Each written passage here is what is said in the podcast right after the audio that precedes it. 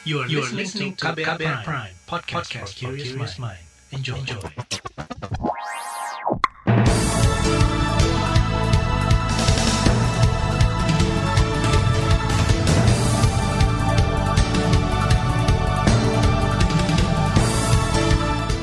Selamat pagi saudara, senang sekali kami bisa menjumpai Anda kembali melalui program Buletin Pagi edisi Senin 7 Juni 2021 bersama saya Ardi Rusyadi. Sejumlah informasi pilihan telah kami siapkan, di antaranya target vaksinasi pendidik mundur, rencana pembelajaran tatap muka terus maju. Presiden Jokowi didesak tolak anggaran pengadaan alutsista 1,7 kuadriliun rupiah. Nelayan Rembang tolak kapal asing masuk perairan Indonesia. Terbaru di Buletin Pagi. Kementerian Pendidikan, Kebudayaan, Riset dan Teknologi tetap menginginkan pembelajaran tatap muka PTM dilaksanakan tahun ajaran baru Juli nanti. Keinginan menggelar PTM itu disampaikan Mendikbud Nadiem Makarim, meski vaksinasi COVID-19 untuk pendidik dan tenaga kependidikan masih jauh dari target.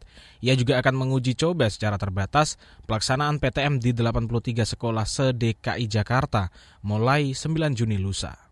Alhamdulillah uh, tim dari uh, Kemenlu dan dan Kemenkes telah uh, mendapatkan 70 total sekarang 75 juta dosis vaksin sudah diterima. Jadinya insya Allah kita masih bisa mencapai uh, target kita untuk menyelesaikan semuanya uh, vaksinasi ini di harapannya di akhir bulan Juli atau yang paling telat mungkin di akhir bulan Agustus. Nadiem Makarim juga menegaskan sekolah yang guru dan tenaga kependidikannya sudah menerima vaksin COVID-19 wajib membuka opsi pembelajaran tatap muka atau PTM. Rincian aturannya tertuang dalam SKB 4 Menteri tentang panduan penyelenggaraan pembelajaran di masa pandemi COVID-19 yang diterbitkan Maret lalu. Demi mempercepat penambahan jumlah tenaga pendidik yang divaksinasi. Nadim siap menggerakkan 13.000 vaksinator dari lingkungan perguruan tinggi ilmu kesehatan. Semula Nadiem Makarim menargetkan vaksinasi COVID-19 pendidik dari guru hingga jenjang pendidikan tinggi selesai pada pekan kedua Juni ini. Tapi kemudian target itu dimundurkan lagi menjadi Agustus nanti. Sejak Februari hingga awal Juni ini baru tercapai 28 persen atau 1,5 juta pendidik dan tenaga kependidikan yang divaksinasi. Program vaksinasi sempat terkendala ketersediaan stok vaksin akibat masalah impor dari negara produsen. Di DKI Jakarta, vaksinasi tenaga pendidik yang mencapai 78 persen atau 123 ribu orang, sedangkan di Yogyakarta 75 persen atau 63 ribu orang.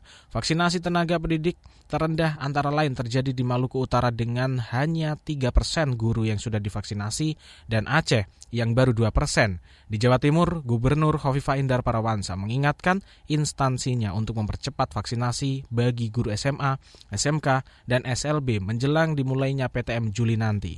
Hingga kemarin tercatat 82 ribu guru SMA, SMK, dan SLB yang sudah divaksinasi dari target 12 ribu guru. Artinya masih ada 40 ribu lebih guru yang belum menerima vaksin COVID-19. Sementara itu, Ketua Umum Persatuan Guru Republik Indonesia PGRI Unifa Roshidi menilai capaian vaksinasi COVID-19 untuk tenaga pendidik yang kini baru menyasar satu setengah juta orang belum memenuhi indikator keamanan untuk melaksanakan pembelajaran tatap muka. Selain vaksinasi, menurut Unifa, hal lain yang perlu dipersiapkan penyelenggaraan PTM yaitu kepatuhan protokol kesehatan, pencegahan, infrastruktur pendidikan untuk menunjang pembelajaran, anggaran, koordinasi pelaksanaan hingga tata kelola pembelajaran. Apalagi kementerian selalu mengatakan bahwa mau tidaknya pembelajaran tatap muka sangat tergantung kepada hal-hal di atas dan izin orang tua.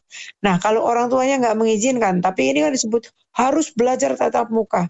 Ini nih uh, yang yang yang nggak bisa kita itu semudah itu mengemukakan dan konsistensi antara apa yang sudah disampaikan sebelumnya dengan yang ada sekarang sehingga membingungkan masyarakat. Ketua Umum Persatuan Guru Republik Indonesia PGRI Unifa Roshidi juga mengingatkan pemerintah untuk jangan memaksakan pembelajaran tatap muka meskipun secara terbatas pada Juli nanti. Ia mengingatkan belum meratanya kesiapan sekolah untuk menyelenggarakan PTM justru berpotensi menimbulkan risiko penularan COVID-19 di lingkungan sekolah. Perhimpunan Pendidikan dan Guru P2G meminta pemerintah menunda pembelajaran tatap muka PTM serentak yang akan dilakukan Juli nanti. Koordinator Nasional P2G Satriwan Salim beralasan pemenuhan target vak target vaksinasi tenaga pendidik masih jauh dari harapan. Padahal vaksinasi COVID-19 menjadi salah satu bagian penting untuk menekan laju penularan virus corona dirampungkan dulu vaksinasi. Ini saya kan mengacu kepada janjinya Mas Menteri ketika pertama kali vaksinasi ya simbolis di Jakarta. Sekolah bisa dibuka kalau vaksinasi guru dan tenaga kependidikan sudah rampung. Nah, masalahnya adalah sampai bulan Mei akhir kemarin itu, vaksinasi untuk guru dan tenaga kependidikan kan baru sekitar satu juta ya untuk tahapan kedua vaksin gitu. Nah, memang masih ada PR yang sangat banyak ya, karena targetnya kan 5,6 juta vaksin bagi pendidik dan tenaga kependidikan pendidikan yang dirampungkan di bulan Juni. Satriwan mengungkapkan dari 580 ribu lebih sekolah di seluruh Indonesia, baru 55 persen sekolah yang merespon daftar periksa dari Kemendikbud. Dan ia mengingatkan pendidikan tatap muka jangan dilakukan serentak, tapi harus berdasarkan kesiapan sekolah itu sendiri. Sementara itu, ahli epidemiologi dari Griffith University Australia, Diki Budiman, meminta pemerintah menyiapkan jaring pengaman sebelum pelaksanaan PTM. Apalagi beredar kabar varian baru COVID-19, khususnya yang berasal dari India, berpotensi lebih menginfeksi kepada anak-anak. Menurut Diki, varian baru virus corona itu memperburuk situasi penanganan pandemi. Namanya varian atau virus yang begitu cepat menular, ya anak pun akan berpotensi cepat tertular. Tapi kalau bicara ketika sekolah dibuka, kemudian guru dan uh, staf sekolahnya sudah divaksinasi, risiko itu walaupun ada, tapi tentu lebih kecil. Ditambah, makanya disebut jaring pengaman itu artinya nggak satu gitu. Diki Budiman menyebut angka kematian pada anak-anak akibat COVID-19 masih tergolong kecil dibanding dewasa dan lansia. Diki mengimbau sekolah jangan memaksakan diri melaksanakan belajar tatap muka jika belum siap. Sementara itu, Komisi Pendidikan Dewan Perwakilan Rakyat mendukung rencana Kemendikbud untuk mengizinkan sekolah tatap muka pada tahun ajaran baru Juli 2021 nanti. Wakil Ketua Komisi Pendidikan di DPR RI, Dedi Yusuf, menyatakan dukungan dengan syarat. Syaratnya setiap sekolah sudah membentuk satuan tugas yang mengawasi penerapan protokol kesehatan pencegahan COVID-19. Selain itu, setiap satuan pendidikan juga harus berkoordinasi dengan pemerintah daerah supaya aturan PTM bisa sesuai dengan kondisi pandemi di daerah masing-masing. Meski begitu, Dede Yusuf mengingatkan khusus untuk DKI Jakarta agar menunda pelaksanaan PTM karena kasus aktif COVID-19 di ibu kota masih tinggi. Informasi Presiden Jokowi didesak tolak anggaran 1,7 kuadriliun rupiah untuk alutsista akan hadir usai jeda. Tetaplah di Buletin Pagi KBR. You're listening to KBR Pride, podcast for curious mind. Enjoy!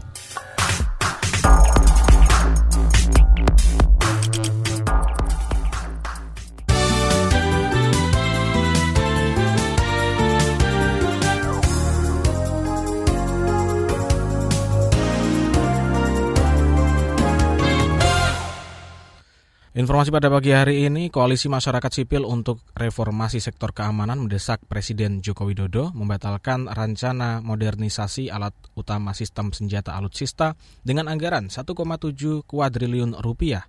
Anggota koalisi Usman Hamid mendorong pemerintah untuk memanfaatkan program kekuatan pokok minimum sebesar 150 triliun rupiah setiap lima tahun untuk belanja alutsista.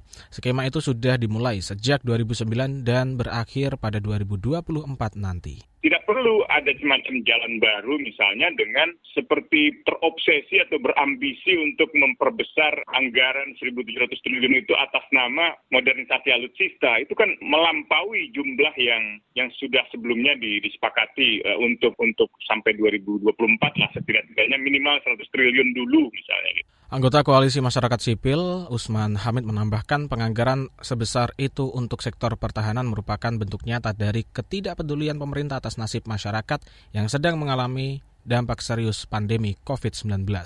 Rabu pekan lalu, Menteri Pertahanan Prabowo Subianto melakukan rapat kerja tertutup dengan DPR. Usai rapat, Prabowo mengatakan banyak alutsista milik Indonesia yang kondisinya sudah tua sehingga sangat mendesak untuk diganti. Informasi lainnya, Komisi Nasional Hak Asasi Manusia Komnas HAM dijadwalkan akan memeriksa pimpinan Komisi Pemberantasan Korupsi KPK besok atau lusa. Komisioner Komnas HAM BK Ulung Hapsara menyebut pemeriksaan itu terkait aduan dugaan pelanggaran HAM atas tes wawasan kebangsaan TWK alih status pegawai KPK menjadi ASN. Pegawai dan minggu depan kami akan meminta keterangan dan mengundang pimpinan KPK dan juga pimpinan lembaga lain terkait uh, dengan tes TWK ini untuk memberikan keterangan. Jadi setelah itu kalau diperlukan juga akan memanggil ahli, gitu ahli uh, tes begitu metodologinya seperti apa dari tes wawasan kebangsaan tersebut. Itu tadi Komisioner Komnas HAM BK Ulung Hapsara. Sementara itu, Asfinawati selaku kuasa hukum dari 75 pegawai KPK yang tidak lolos tes wawasan kebangsaan melaporkan dugaan pelanggaran HAM oleh pimpinan KPK. Pelanggaran itu terdiri dari 8 poin di antaranya pembatasan terhadap HAM yang tertuang dalam sejumlah pertanyaan saat pelaksanaan TWK. Akibatnya para pegawai KPK yang tidak lolos pun distigmatisasi sebagai tidak Pancasialis. Akun Instagram Rumah Produksi Audiovisual Film-Film Dokumenter terkait isu sosial dan lingkungan hidup Watchdog dan akun Twitter at KPK Game diretas.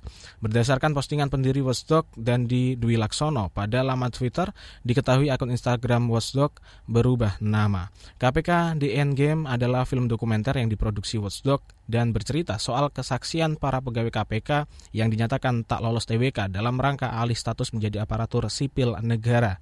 Pemutaran film dilakukan secara serentak dan melibatkan lokasi nobar di banyak daerah. Hingga pagi hari tadi kami mencoba melihat masih ada peretasan dan belum pulih. Selain peretasan, panitia nonton bareng nobar film KPK di Endgame di Pontianak juga mendapat teror. Ia tak menjelaskan teror yang dimaksud. Namun terang dan di pelaksanaan nobar terus berlangsung. Informasi selanjutnya, Menko Pembangunan Manusia dan Kebudayaan PMK Muhajir Effendi mengatakan pemerintah akan mengevaluasi berbagai kendala teknis mulai dari penetapan waktu hingga penyelenggaraan haji. Evaluasi kendala teknis itu sebagai bahan pengambilan keputusan penyelenggaraan ibadah haji tahun depan. Akan kita evaluasi nanti sebentar eh, faktor-faktor uh, yang menjadi kendala dan kalau bisa kita cari jalan keluarnya ya akan kita upayakan dalam waktu dekat ini kita evaluasi dan akan kita siapkan sejauh-jauh mungkin sehingga tidak terlalu mepet sehingga kita tidak bisa mengambil keputusan. Ini sebetulnya kan masalahnya terutama karena memang kita masih berada dalam suasana pandemi. Menko PMK Muhajir Effendi berharap pemberangkatan calon jamaah haji dilakukan saat pandemi terkendali. Pekan lalu, Menteri Agama mengumumkan Indonesia tidak akan mengirim jemaah haji ke Tanah Suci pada tahun ini. Kementerian Agama mempersilahkan calon jemaah haji batal berangkat mengajukan pengembalian uang biaya perjalanan ibadah haji dan Sekretaris Dirjen Penyelenggaraan Haji dan Umroh berjanji pengembalian uang itu hanya butuh waktu 9 hari saja. Kita ke informasi mancanegara. India kemarin kembali mencatat pertumbuhan mencatat penurunan kasus positif COVID-19 hingga 114 ribu kasus. Angka itu merupakan yang terendah dalam dua bulan terakhir. Sementara itu, angka kematian COVID-19 telah mencapai 2.600 kasus. Diketahui India memiliki kasus COVID-19 tertinggi di dunia setelah Amerika Serikat dengan hampir 29 juta kasus. Pekan ini, negara bagian Maharashtra yang mengalami pandemi terparah selama gelombang kedua berencana melonggarkan penguncian wilayah atau lockdown yang dilakukan sejak sejak April lalu. Meski begitu, para ilmuwan mengingatkan adanya potensi gelombang ketiga COVID-19 pada akhir tahun ini dan berpotensi lebih berdampak pada anak-anak. Kita beralih ke informasi olahraga. Timnas Inggris dan Belanda sama-sama meraih kemenangan dalam laga uji coba jelang tampil di Euro 2020 pada Senin dini hari tadi. Inggris melakoni laga uji coba melawan Rumania. The Three Lions meraih kemenangan dengan skor tipis 1-0. Di laga uji coba lain Belanda mengukir kemenangan telak saat bersua Georgia dengan skor 3-0. Hasil ini modal Belanda dan Inggris untuk mengarungi Euro 2020. Di laga pembuka, Belanda akan bersua Ukraina, sedangkan Inggris bakal menghadapi Kroasia. Saudara, di bagian berikutnya kita akan simak saga KBR. Kali ini mengulas aktivitas komunitas Kita Bineka Tunggal Ika, kiprah anak-anak muda Makassar, penjaga perdamaian. Tetaplah di Buletin Pagi KBR. You're listening to KBR Pride, podcast for curious mind. Enjoy!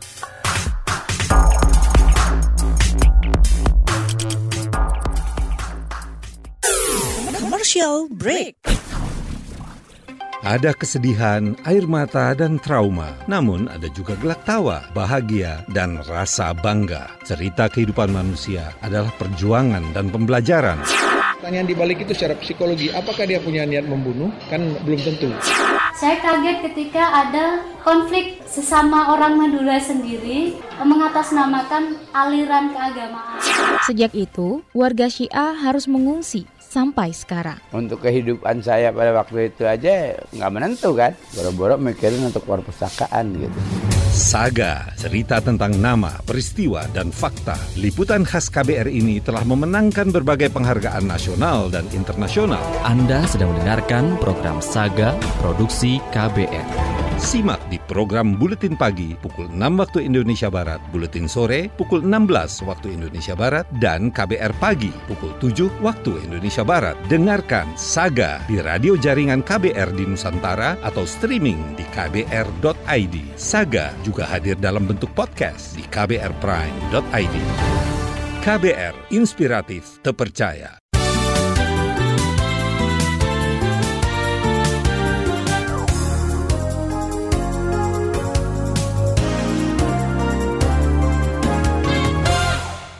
Anda masih bersama kami di Buletin Pagi KBR. Bom bunuh diri di Gereja Katedral Makassar, Sulawesi Selatan Maret lalu mencederai toleransi umat beragama. Yang lebih menyesakan, dua pelaku merupakan generasi milenial. Di kota Daeng, selain kekerasan berlatar agama, anak muda juga rentan menjadi korban dan pelaku praktik kekerasan lain. Komunitas Kita Bineka Tunggal Ika menolak bergeming dengan menginisiasi gerakan perdamaian. Jurnalis KBR Mutia Kusuma Wardani mengisahkan kiprah inspiratif dari mereka. Ini adalah suasana aksi mengutuk bom Makassar, Sulawesi Selatan yang terjadi akhir Maret lalu. Terima kasih atas kesediaan teman-teman semua sudah bergabung pada... Peserta aksi berasal dari puluhan kelompok masyarakat sipil di Makassar. Salah satunya komunitas Kita Bineka Tunggal Ika karena isu terorisme memang memang kita selalu aware kalau ada tantangan ini. Tapi sampai kejadian pemboman itu kita cukup kaget. Berarti ini ada semacam PR besar ke depan supaya aksi seperti ini tidak meluas dan tidak... Direktur Kita Bineka Tunggal Ika, Terry Algifari menyebut kekerasan berlatar belakang agama hanya satu dari banyak kekerasan yang terjadi di masyarakat. Mulai dari ranah domestik. Saya juga punya pengalaman kekerasan di rumah tangga, tapi bukan langsung ya maksudnya ibu saya yang mengalami itu, terus kemudian mereka berdua bercerai dan akhirnya ada dampak-dampak dampak yang saya rasakan dari sampai kekerasan di latar belakangi konflik SARA. Konflik antar suku di Sulawesi Selatan itu udah banyak uh, korbannya. Uh, konflik antar kampus juga udah ada korban jiwanya. Saat masih kuliah, pria 31 tahun ini juga menyaksikan tawuran antar kelompok di kampus dianggap biasa. Kala itu, Terry bertekad mengubahnya, tapi tak berdaya. Kayak ibarat lawan tembok, temboknya tinggi, besar, tebal, terus uh, bisa mukul balik. Waktu berganti, tapi kekerasan di ranah pendidikan tetap terjadi. Mahasiswi Fakultas Teknik Universitas Hasanuddin Dwi Reski Fauzia mengisahkan ajeknya praktik kekerasan dengan dalih senioritas. Istilahnya para senior itu dilatih mentalnya. Jadi penyaringannya itu melalui kekerasan. Mana yang paling tahan ketika dipukul, ketika dimarah-marahi, didorong apa segala macam dia bertahan. Nah itulah yang akan nanti dipilih sebagai bunda yang kurang lebih itu perwakilan dari perempuan dan ketua angkatan untuk pemimpin seluruh angkatan.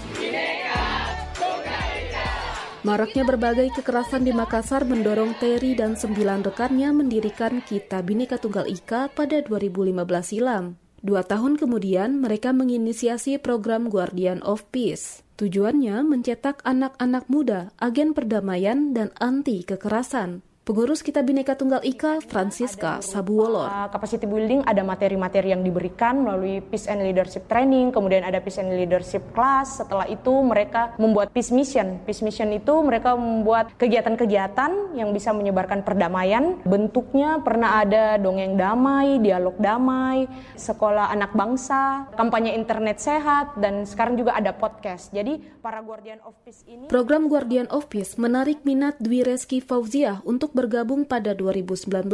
Usai mengikuti rangkaian pelatihan, mahasiswi semester 6 Universitas Hasanuddin ini makin percaya diri bisa menjadi agen perubahan. Bisakah memang tanpa kekerasan terjadi perubahan sosial dan ternyata jawabannya bisa. Dicontohkanlah bahwa Mahatma Gandhi dulu uh, melakukan suatu perubahan yang sangat berdampak dan aksinya itu tanpa kekerasan. Hai, Aga Kareba, Arengku, Nurul. Tak cuma mahasiswa, kita Bineka Tunggal Ika juga merangkul masyarakat umum. Salah satunya Yuliatmi Pratiwi alias Wiwi, karyawan sebuah rumah sakit di Makassar. Perempuan 30 tahun ini bergabung dengan Guardian of Peace sejak 2020. Wiwi aktif di beragam kegiatan kita Bineka Tunggal Ika. Saban pekan sebelum pandemi, ia ikut ke sekolah-sekolah untuk menggelar dialog damai. Mereka ingin nilai toleransi, keberagaman, dan anti kekerasan diperkenalkan sejak dini. Eh, waktu bulan puasa, kita juga ngadain bagi-bagi sembako untuk masyarakat yang ada di Kampung Amanah. Kampung Amanah di Makassar menjadi sasaran kegiatan karena termasuk wilayah marginal yang rentan kekerasan. Setahun lebih menjadi agen perdamaian, Wiwi belajar satu hal – damai itu harus berawal dari diri sendiri. Kalau misalnya kita udah bisa menerima diri sendiri, bisa menerima hal-hal yang terjadi di luar dari diri kita, kita bisa merasa damai. Nah, dari kita merasa damai itu, kita bisa menebarkan perdamaian. Wiwi dan Dwi adalah bagian dari total 50 lebih agen perdamaian yang berhasil direkrut lewat Guardian of Peace. Pendiri sekaligus Direktur Kita Bineka Tunggal Ika, Terry Algifari, ingin langkah-langkah kecil ini bisa berdampak besar untuk memutus rantai kekerasan. Kita butuh orang yang kemudian punya nilai perdamaian yang tumbuh di dalam dirinya, terus dia survive dengan pertentangan yang dia alami, terus kemudian berusaha menyebarkan bibit-bibitnya ke orang lain. Tujuan damai itu harus dilakukan dengan cara-cara yang damai. Demikian Saga, serial Indonesia Baik dari Makassar. Saya Mutia Kusuma Wardani. Terima kasih sudah mendengarkan. Informasi dari berbagai daerah akan hadir usai jeda. Tetaplah bersama kami di Buletin Pagi KBR. You're listening to KBR Pride, podcast for curious mind. Enjoy!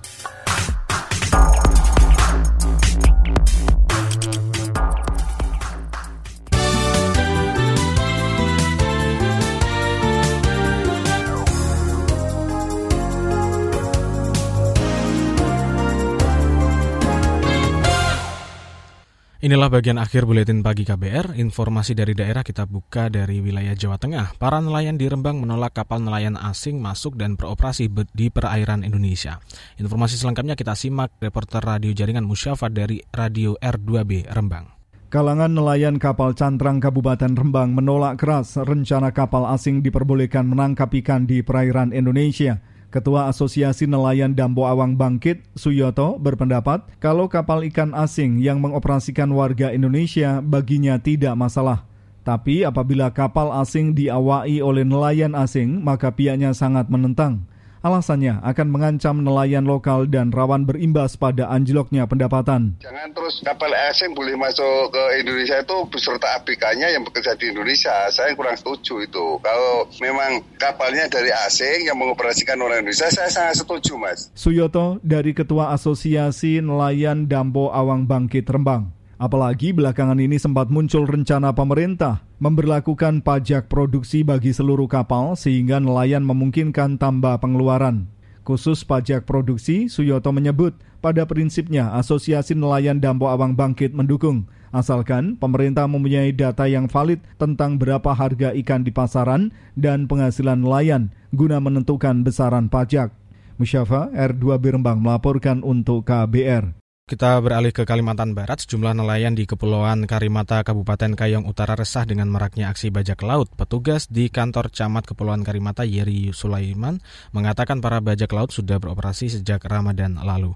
Mereka mengganggu aktivitas dan keselamatan nelayan selama melaut.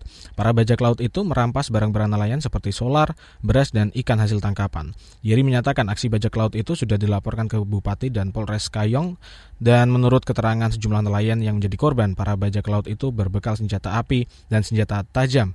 Jumlah mereka sekitar tujuh orang dan menggunakan kapal bermesin 4 silinder. Informasi dari Kalimantan menutup jumpa kita di Buletin Pagi hari ini. Pantau juga informasi terbaru melalui kabar baru, situs kbr.id, Twitter kami di akun @beritaKBR serta podcast di alamat kbrprime.id. Akhirnya saya Ardi Rosyadi bersama tim yang bertugas undur diri. Salam.